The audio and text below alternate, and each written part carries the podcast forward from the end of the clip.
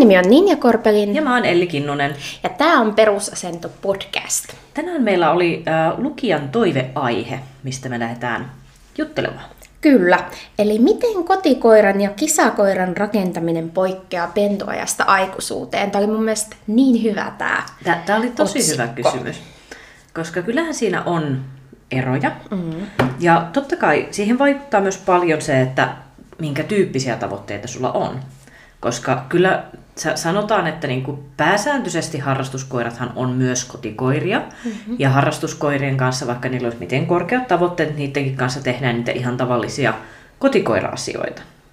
Mutta se poikkeavuus tulee sitten siinä, että kotikoirien kanssa ei tehdä välttämättä niitä kisakoira-asioita, mitkä on kisakoirille niin kuin oleellisia. Niin ää, sieltä tavallaan jää puuttumaan sellaisia juttuja niin kuin kotikoirien kokemuspohjasta, mitä kisakoirille haetaan, ja kisakoirilta jää puuttumaan tiettyjä asioita, mitä ehkä sitten kotikoirien kanssa sanotaan, että joko niitä haetaan, tai sitten se on vähän silleen, että no ihan sama, ihan sama tuleeko tällaisia kokemuksia vai ei. Niinpä. No mulla tulee nyt heti Irma mieleen, koska Irma on tässä nuorin kaikista. Niin mitä sä ajattelet, että kun sä mietit, että Irma on kuitenkin tullut kisakoiraksi, Mm-hmm. niin mitä asioita sä olisit tehnyt sit eti, eri lailla, jos se olisi tullutkin kotikoiraksi? Toki vaikea kuvitella, että se olisi tullut kotikoiraksi, mutta Joo, joo. hypoteettisesti. No, no hypoteettisesti mä en ehkä osaa niin ajatella enää, että mitä kotikoira-ihminen niin kuin tekisi. Niin. Ja totta kai tähän liittyy myös mun mielestä oleellisesti se, että minkä tyyppinen koira se on. Hmm. Eli se, sellaisia asioita, mitä mä ajattelisin, että jo- jos nyt, otetaan, otetaan mieluummin näin, jos Irman sijaan mulle olisi tullut joku Tiipetin spanieli, Joo. jonka kanssa mun olisi tarkoitus vaan niin kuin, tehdä mukavaa arkea, Kyllä. Ni, niin, niin silloin voi olla, että ne kokemukset, mitä mä olisin hakenut, sillä olisi ollut ehkä vähän erityyppisiä. En, mä on tosi vaikea asettua tuollaisiin saappaisiin, vaan niin, vaan niin harrastaja. Mutta siis sellaisia asioita, mitä mä näen, että ihmiset tekee to, omien koiriensa kanssa, jotka ei mun mielestä ainakaan niin kuin ihan puhtaasti ole sellaisia, mitkä hyödyttäisi kisakoiraa. Mm. Niin esimerkiksi semmoinen niin kuin överisosiaalistaminen toisiin koiriin, Ah, joo. Eli yksi sellainen, ähm, mitä me ollaan aktiivisesti vältelty esimerkiksi tällä meidän niin kuin koiravalmennusmotivaation porukalla, niin meillähän ei ole mitään sellaisia pentutreffejä. Mm. Et niitähän on paljon just näitä, esimerkiksi Mustilla ja Mirrillä on jatkuvasti näitä tämmöisiä pentutreffejä. Ja jos meillä on tarkoitus tehdä sellainen kotikoira, jonka kanssa olisi niin kiva käydä tseffailemaan muita koireja niin jatkossakin, niin tietyille koirille se sopii. Se voi olla tosi kiva, että se näkee paljon erityyppisiä koiria ja sit se kehittää sosiaalisia taitoja niiden kanssa. Ja se, minkä takia me ei lähdetä niin kuin tälleen ko- koiraharrastushallin tota, kontekstissa tekemään tällaista, on se, että ne oppii vääriä asioita. Eli kun me ollaan kentällä, niin siellähän pitää tehdä töitä ohjaajan kanssa. Ja sit, koska meillä on koira, joka on ähm, jalostettu siihen, että se oppii asioita supernopeasti. Eli jos meillä on joku, tiedätkö, meillä on malinois, meillä on labrador meillä on border collie, meillä on mikä tahansa koira, jolle on jalostettu sitä, että se tosi nopeasti hiffaa, mitä sieltä haetaan. Ja me ensimmäisenä kokemuksena, mitä me tarjotaan sille halliympäristössä, on se, että riehutaan ihan hitosti toisten pentujen kanssa. Niin sehän nappaa siihen kiinni välittömästi. Täällä riehutaan toisten koirien kanssa. Mitä se odottaa seuraavan kerran, kun tulee halliin? Tarva, varmaan taas riehutaan. Kolmas kerta, varmaan taas riehutaan. Neljäs kerta, yritetään tehdä jotain muuta, ei onnistu. Se oppi sen jo. Ja, ja tietyllä tavalla se sellainen, että siitä ei ole meille hyötyä samalla tavalla. Et kyllä kisakoirankin kanssa sitä, sille haetaan sosiaalisia kokemuksia, sille haetaan äh, hyviä kokemuksia muista koirista, mutta sitä vältetään aktiivisesti, että sitä ei saa olla liikaa, sitä ei saa olla yli oman ohjaajan ja sitä ei missään nimessä saa olla harrastuskontekstissa. No ei nyt missään tapauksessa, mutta sa- sanotaan, että ei se ole sellainen, niin kuin, mihin pain- painotettaisiin, että nyt täällä niin kuin, nimenomaan just harrastuskonteksteissa niin kauheasti kiinnitettäisiin huomiota toisiin koiriin, koska ei se ole se tavoite. Meidän tavoite on suurimmassa osassa lajista se, että älä mieti sitä toista, se on täysin merkityksetön. Se ei ole olemassa. Nyt me ollaan kuplassa ohjaajan kanssa, ei me nyt keskitytä tollaisiin asioihin, koska se ei hyödytä meitä tässä kontekstissa millään tavalla. Mm. Niin, niin mä sanoisin, että se mun ensimmäinen listan asia olisi se, että niin kun pe- pe- pentutreffit niin kun harrastuskontekstissa. Et ihan varmasti just tällaiset, että mennään yhdessä metsään, mennään ko- koirametsään, koirapuistoon, johonkin vastaavaan sellaiseen, niin joo, haetaan niitä sosiaalisia kokemuksia. Mutta toinen, mitä kyllä hyvin paljon näkee, on se, että ei myöskään välttämättä haetakaan sitä sellaista, että otetaan hirveä määrä niin keskenään riehuvia koiria, vaan enemmänkin ainakin mun tuntemat harrastajat haluaa niitä sellaisia niin fiksuja, rentoja aikuisia koiria, jotka opettaa sille pennulle, että ei tämä ole semmoinen, niin kuin, ei tämä Disneyland, mm. nyt enemmänkin se, että opetellaan järkeviä asioita ja aikuiset koirat tekee rajoja ja pentu oppii olemaan rennosti muiden koirien kanssa, eikä sillä tavalla, että kun näen toisen koiran, niin riemastun ihan hirveästi, koska siitä tulee niin paljon ongelmia jatkossa, jos se koira kokee niin kuin suurta kiihtymystä toisten koirien kanssa ja niitä kohtaan. Niin. Ja sitten mä mietin, että ehkä kotikoiran kanssa saatetaan vähän enemmän keskittyä siihen, että ei liikaa ainakaan vahvisteta semmoista liiallista viukkautta tai vireen nousua. Mm, Et ehkä monella on ajatus, että kotikoira olisi parempi, jos se olisi semmoinen tasavireisempi, eikä ainakaan kiihtyvä, kun taas sit usein harrastuksessa kaivataan sitä, että saadaan sitä virettä ja menoa ja meininkiä siltä koiralta. Joo, ehdottomasti. Ja tähän mun mielestä liittyy isolta osin myös se, että miten me halutaan, että koira suhtautuu ruokaan. Joo. Eli harrastavan koiran kanssa, niin mehän tarvitaan sitä ruokaa työkaluna, mm. tai ei nyt tarvita, mutta siitä on hurjasti hyötyä, jos me saadaan ruokatyökaluksi. Et kotikoiran kanssa niin tärkeitä asioita on, että älä varasta ihmiseltä koskaan mitään kädestä, kai meidän pöytä, pöydällä voi olla ää, voi leipälautanen ja sitä ei kukaan käy sieltä nappaamassa. Et kotikoiran kanssa on hyvin turvallista tehdä paljon sitä, että älä noteraa ruokaa, mm. älä tavoittele ruokaa, ruoan saa ottaa sitten kun on lupa ja, ja, ja, ja ota kauniisti kädestä, jos pieni ihminen antaa sulle jotain kädestä, niin älä syö kättä kiinni. Ja sitten taas äh, harrastuskoiran kanssa, niin kyllä me etenkin tottelevaisuuslajeissa me pyritään luomaan sille koiralle suhde siihen ruokaan, joka on sellainen, että tavoittele vaan ole hyvä. Ei kaikilla harrastavilla koirilla niin ei tarvii sitä puolta vahvistaa. Toiset koirista on jo lähtökohtaisesti niin korkeavireisiä ja ruokaorientoituneita, että sitä ei tarvii vahvistaa samalla tavalla. Ja silloin voi olla hyvinkin, että ne menee aika samoja raiteita kuin arkikoiran kanssa, eli pidetään se hallinta mm. mukana siinä ruuassa. Mutta ison osan koirista kanssa, niin me halutaan kisakoira aihiolle luoda sellainen suhde ruokaan, että tavoittele vaan, koska se on sitä meidän käyttömoottoria, joka me suunnataan sitten niihin tehtäviin, mitä me aiotaan tehdä sen koiran kanssa. Ehdottomasti.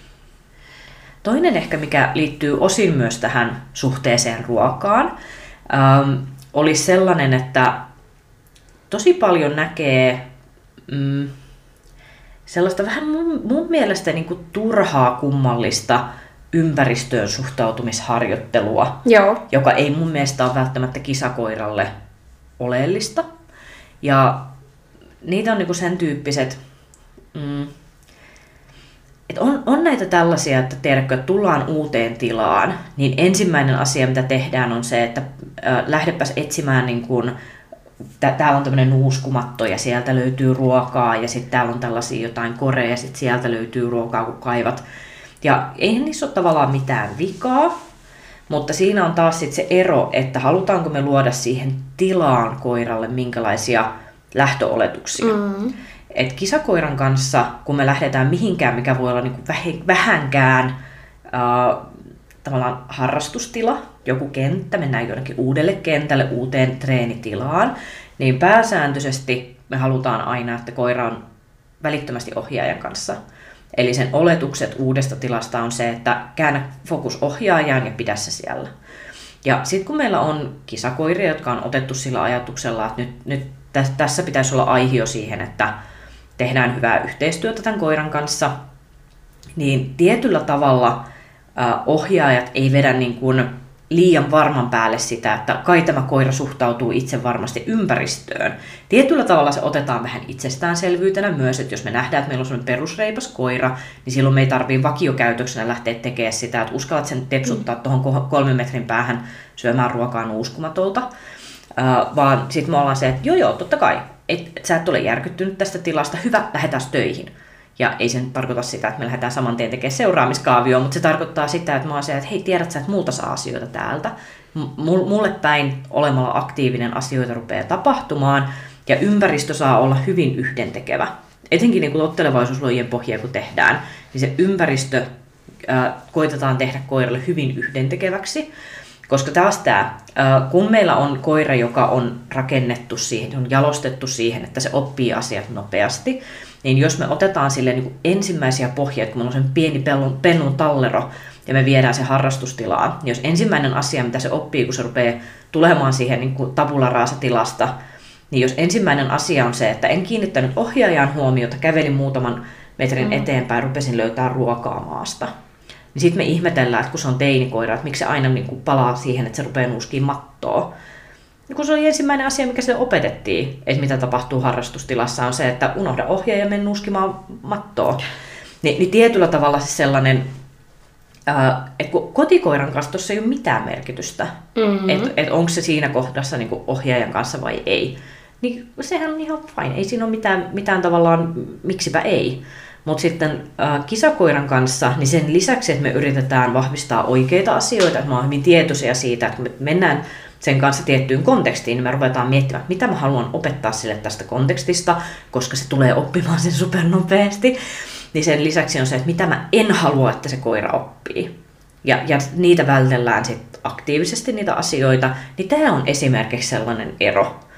Ja totta kai sit meillä on tilanteita, missä me halutaan, että koira luo suhdetta ympäristöön. Kyllä. Ja sitten jos puhutaan esimerkiksi nosekoiran rakentamisesta, niin sittenhän se on ihan eri asia. Mutta silloinkaan me tuskin käytetään mitään äh, nuuskumattotyyppistä, koska sitten siinä helposti tulee, että koira rupeaa kaivaa tassuilla. Ja taas kotikoiran kanssa aivan täydellisen yhdentekevää. No se koiran kanssa iso kysymysmerkki, että onko tämä käytös, jota haluan vahvistaa, vai tehtäisikö me kuitenkin se, kun me halutaan luoda koiralle mielikuva aiheesta, että uusi ympäristö kiva, uudessa ympäristössä nenä auki, ole urheiminen itsenäisesti, mikä olisi no se koiralle taas tosi hyvä pohja, tai jollekin muulle hajutyöskentelykoiralle, niin silloin se olisi taas enemmänkin, että no minkä tyyppisiä ää, asioita me halutaan koiralle opettaa, kuten voisi olla semmoisia, että nouse kohteiden päälle, mene nur- syvälle nurkkiin, koska nurkat jää monesti tarkistamatta et, etsiviltä koirilta. Ja sitten tavallaan siinäkin on se semmoinen tietty strateginen silmä mukana, että sen lisäksi, että me luodaan suhdetta siihen ympäristöön, niin me heti mietitään myös sitä, että mitä muuta me halutaan opettaa sille tässä niin kuin samalla ja ohessa. Kyllä. Mua kiinnostaa tämä nuuskumatto case, koska Tämä on nyt jotenkin tämmöinen aika uusi juttu. Joo, joo. Ja silloin me puhuttiin sun kanssa tästä ekan kerran, niin mulle tuli oikeasti vähän yllätyksenä, että sitä käytetään näin paljon myös ihan tällaisessa treeniolosuhteessa. Joo. Koska mulle se näyttäytyy aina vaan semmoisena kotiaktiviteettina. Mm, joo, joo. Mutta nykyään se on jotenkin myös näihin treeniolosuhteisiin. Ja oliko siinä nyt joku pointti, että se laskisi koiran stressitasoja tai kierroksia tai jotain? Joo, varmasti on. Ja kyllä mä uskon, että sille on niinku paikkansa. Kyllä. Sille on ihan selkeästi uh, hyviä käyttökohteita. Joo. Uh, se, minkä takia mulla on itsellä pieni semmoinen antipatia uskomattua kohtaan, on se, että suurimman osan ajasta, mitä niin kuin näen, että sitä käytetään, niin se on vaan tapa välttää kouluttamista. Niin. Eli tavallaan asioita, joita pitäisi työstää sen koiran kanssa, kuten hallinta, mm-hmm. arkikäytös, taukokäytös siis, ja sellainen niin kuin ohjaajan kautta tuleva mielenhallinta, ne tavallaan ohitetaan sillä. Tosi monesti sitä myös niin kuin vahvistetaan, eli ensin tulee koira, joka häröilee, härvää, tulee niin kuin huonoa käytöstä, ja sitten isketään sen uskomatto sen nenän eteen. Ja taas, mitä tapahtuu? No seuraavan kerran se koira on oppinut sen asian, eli härvää vielä enemmän, että se saisi sen. Mm. Ja, ja se tietyllä tavalla niin kuin, mun mielestä se on niin vähän vääränlainen laastari sellaisiin tilanteisiin, missä meidän ihan oikeasti pitäisi vaan ottaa lusikka käteen ja kouluttaa. Monesti se on myös semmoinen, että se ei ole ehkä ihan riittävän hallittu. Eli sellaisia, missä mä näkisin, että on oikeasti hyvä käyttää nuuskumattoa, on esimerkiksi on viimeinen virittely ennen kuin me lähdetään tehtävään. Joo. Sellaisia, missä mä oon nähnyt, että on äärimmäisen hyvä työkalu on esimerkiksi kiihkeille koille tunnistusnoutoon, mutta siinäkin siinä monesti puuttuu se hallinta. Eli silloin mä tekisin sen, että me ihan todella opetetaan sille koiralle, kun mä sanon, että matto, niin se tarkoittaa, että nyt sun täytyy nuuskia tätä mattoa niin pitkään, kunnes mä annan luvan tehdä jotain muuta. Eli käytännössä, vaikka se olisi tyhjä se nuuskumatto, niin jatka vaan nuuskimista, koska ohjaaja pyytää sitä. Ja sitten kun se jatkaa, tulee hyvä, nyt sinne voi laittaa lisää. Että siitä tulee selkeästi niin kuin kontrolloitu tehtävä. Ja sitten sen jälkeen, kun me ollaan katsottu, että noin nyt se koira on saanut itsensä hyvään nuuskimismielentilaan, nyt se mielentila on hyvä lähteä tekemään sitä tunnistusnoutoa, niin sitten tulee oma ja sitten se pääsee niin jatkaa tehtävästä toiseen. Tai sitten se, että sitä käytetään niin selkeästi palkkiona hyvästä käytöksestä. Eli käytännössä me tuodaan koira, joka tekee jo sitä, itse sitä vähän niin kuin hallinto-osastoa, että se pystyy kävelemään vierellä ja menemään maahan pyydettäessä tai jotain, mikä nyt kenelläkin se on. Mutta me nähdään, että se on sillä vaikeaa, treidettärissä, kun se on, että mä yritän. Ja sitten on se, että okei, me halutaan palkata se tavalla, jossa se pääsisi vähän taan puhaltaan. No niin, nyt on hyvä. Matto, nyt sä saat nuuskista mattoa ja sitten koira tavallaan rentoutuu sinne työ, niin. Mutta se, että siinä olisi semmoinen logiikka, että mitä mä haluan vahvistaa tällä, sen sijaan, että se olisi joko semmoinen tavallaan että vältetään asioiden työstämistä, tai sitten se, että se tosiaan niin kuin vahvistaa asioita ilman, että me mietitään, että oliko se oikeasti asia, mitä me haluttiin vahvistaa. Sen takia, että se on hyvä väline, mua vaan jotenkin itteeni korpeaa se, kun sitä käytetään vähän sellaisena tiety, tietyllä tavalla niin kuin, että sillä, sillä niin kuin vältellään juttuja, jotka pitäisi ihan oikeasti vaan ottaa ja työstää.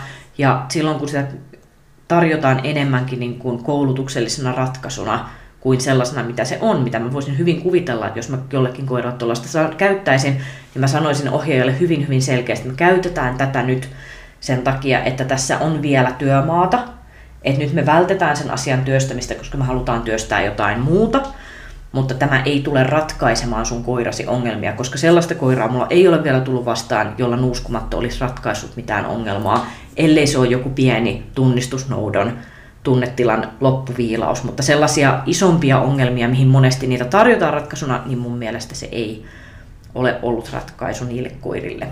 Joo. Oma henkilökohtainen nuuskumatto Kyllä. purkautuminen. Siis, on, on, on vaan sellaisia, että mulla on sellainen olo, että ää, välttämättä ihmisille ei ole niin kuin, tarjottu sitä, mitä ne on tullut hakemaan, vaan on koitettu päästä vähän liian helpolla sillä, että isket vaan nuuskumaton nenän eteen, niin sitten ei tarvii oikeasti opiskella sitä, että mikä niin. olisi aidosti auttanut siihen asiaan, mihin sitä tarjottiin apuna. Jep. Mitäs muita eroja olisi kotikoiran ja kisakoiran? Jotenkin, mulle tulee mieleen tietenkin joku No kyllä hihnakäytöstäkin molemmat kaipaa, mutta mä välttäisin ehkä, että kotikoiran kanssa, varsinkin kaupunkiympäristössä, niin siihen kiinnittää vielä enemmän mm. ehkä huomiota. Varmasti se riippuu vähän, että minkälaisessa ympäristössä se kisakoirakin elää. Niin. Koska on sitten niitäkin kisakoiria, jotka elää vaikka kaupungin keskustassa yep. ja silloin se on ihan yhtä tärkeää. Mutta sanoisin, että kyllä varmaan prosentuaalisesti enemmän on sit kisakoiria, joiden kanssa omistajat sit ottaa renkaat alle ja mm. lähtee lenkkeilemään syvälle metsään, että pystyy juoksuttaa koiria vapaana. Koska se on niin paljon helpompaa, että jos kisakoiran kanssa miettii, että mitä se tarvii liikunnalta, niin sehän tarvii myös sitä kropan mm. ylläpitämistä. Ja mä oon aivan, aivan sataprosenttisen varma, että jos me pistetään sata kisakoiraa ja sata kotikoiraa vierekkäin ja katsotaan, että missä kunnossa niiden kropat on esimerkiksi lihan, lihashuollon kannalta, Joo. niin kisakoirat tulee voittamaan niin kuin satanolla. Kyllä. Koska kotikoirissa on niin paljon sitä, että ei vaan hahmoteta, että sillä on esimerkiksi huonoja vaikutuksia koiran kroppaan, jos koira peitsaa mm. jatkuvasti. Mm. Mä en käsitä, miten ihmiset pitää niiden koirat hyvässä kunnossa ilman, että ne pääsee liikkumaan niin kuin omaan tahtiin ja vapaasti, koska musta tuntuu, että jos, jos mulla on kolme päivää, että mä en pysty viemään koiria liikkumaan vapaasti, niin ne menee välittömästi jumiin. Joo. Ne on sen verran isoja, että mä en saa niille mitään järkevää tahtia, kun mä en mm. juosta niiden, mm. niiden kanssa semmoista vauhtia, että ne pääsisi kunnon raville. Niin siinä on niin kuin oma syynsä, minkä takia kisakoiria juoksutetaan vapaana paljon enemmän. No ei välttämättä paljon enemmän, mutta voi olla, Kuitenkin. että se priorisoidaan ehkä vähän eri tavalla kuin kotikoiran kanssa. Kyllä. Ihan sen kropan huollon kannalta. Niin se, se ehkä vaikuttaa siihen, että kyllä niiden kisakoirien kanssa käydään hihna-keskusteluja läpi, mutta voi olla, että sitä ei tehdä ehkä ihan niin suuressa volyymissa sen takia, että niin isossa liikunnasta tehdään sitten mettän puolella. Mm, jep. Sanoisin ehkä näin. Mutta sitten tietenkin kaikki sisäsiisteysjutut ja yksinolo-jutut on molempi, molemmille tärkeitä. Mm. Ihan samalla tavalla työstettäviä juttuja. Samoin esimerkiksi semmoinen kaupunkisosiaalistaminen, Joo. niin ihan samalla tavalla, että kisakoirat ja kotikoirat lähtee sinne ostoskeskuksille mm. hengailemaan ja katselemaan maailmanmenoa ja Ehkä sellainen, mikä voi olla myös ero on, että kisakoiran kanssa saatetaan käyttää enemmän aikaa matkustamissosiaalistamiseen. Niin. Että jos ajatellaan, että varaudutaan siihen, että koira saattaa lähteä jonnekin isoihin kisoihin vaikka ulkomaille, niin sitten se on jo vähän akuutimpi juttu, että se oikeasti pystyy olemaan vaikka julkisissa kulkuneuvoissa rauhallisesti, koska jos e- elämässä on tiedossa paljon vaikka lentoasematerminaaleissa mm. hengailua ja muuta vastaavaa, niin totta kai se on aika tärkeä juttu, että se silloin hahmottaa, että ei tässä ole mitään hermostuttavaa ja kaikki on hyvin. Kun taas sitten, jos meillä on joku kotikoira maalla, niin se tuskin tulee ihan hirveästi tutustumaan tällaisiin asioihin, että minkälaista on ollut vaikka julkisissa kulkuneuvoissa. Kyllä. Niin se, sellaiset voi vaikuttaa hyvinkin paljon siihen, että mihin sitten painotetaan. Mutta ehkä kisakoirien kanssa on nimenomaan se, että omistajat on pikkasen ehkä tietoisempia siitä, että mitä sen koiran tulevaisuus tuo tullessaan, ja osaa vähän strategisemmin silloin suhtautua niin. siihen, että mitä kaikkea sinne pitäisi nyt luoda sille koiralle kokemuksia, jotka tukis oikeaan suuntaan. Niin se olisi ehkä se mun loppukaneetti tähän. Kyllä. Ja jos jää jotain vielä mainitsematta tai teillä on joku hyvä ajatus tähän, niin kertokaa ihmeessä. Kertokaa. Ja tämä jakso tulee nyt torstaina ulos, niin vielä on kolmisen päivää aikaa sitten osallistua seuraamisluennon ennakkomyyntiin, eli 80. saakka. Ja itse luento järjestetään Zoomissa 20.10. kello 19. Joo, ja nyt alkaa olla semmoinen poikkeuksellinen tilanne, että niitä ennakkomyynti, ennakkomyyntiä on tullut niin kuin reilusti. Joo.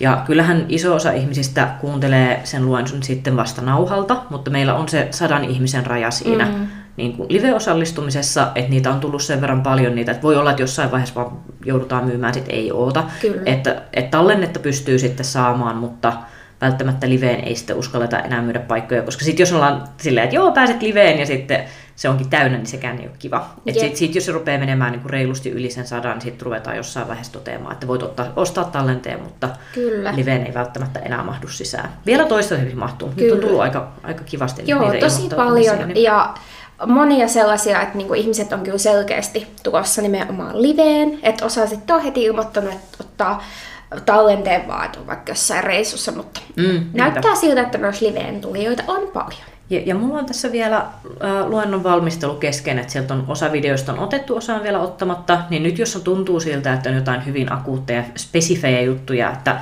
tämä on aina ollut minulla ongelma, en ymmärrä tätä tiettyä asiaa, mm. niin saa laittaa vinkkiä, että mitä haluatte, että siellä käydään läpi. En tiedä, osaisitko sä tehdä Instaan meille jonkun kivan semmoisen kyselyn? Joo, tehdään. Kyselyn, että voisi laittaa siihen sitten, että Joo. toiveita, mitä haluatte, että me vielä lisään siihen mun materiaaliin. Niin en, en välttämättä osaa ottaa kaikkea huomioon. Kyllä. Joo, tehdään näin. Mutta kiitos ja ensi jaksoon. Moi moi. Moikka!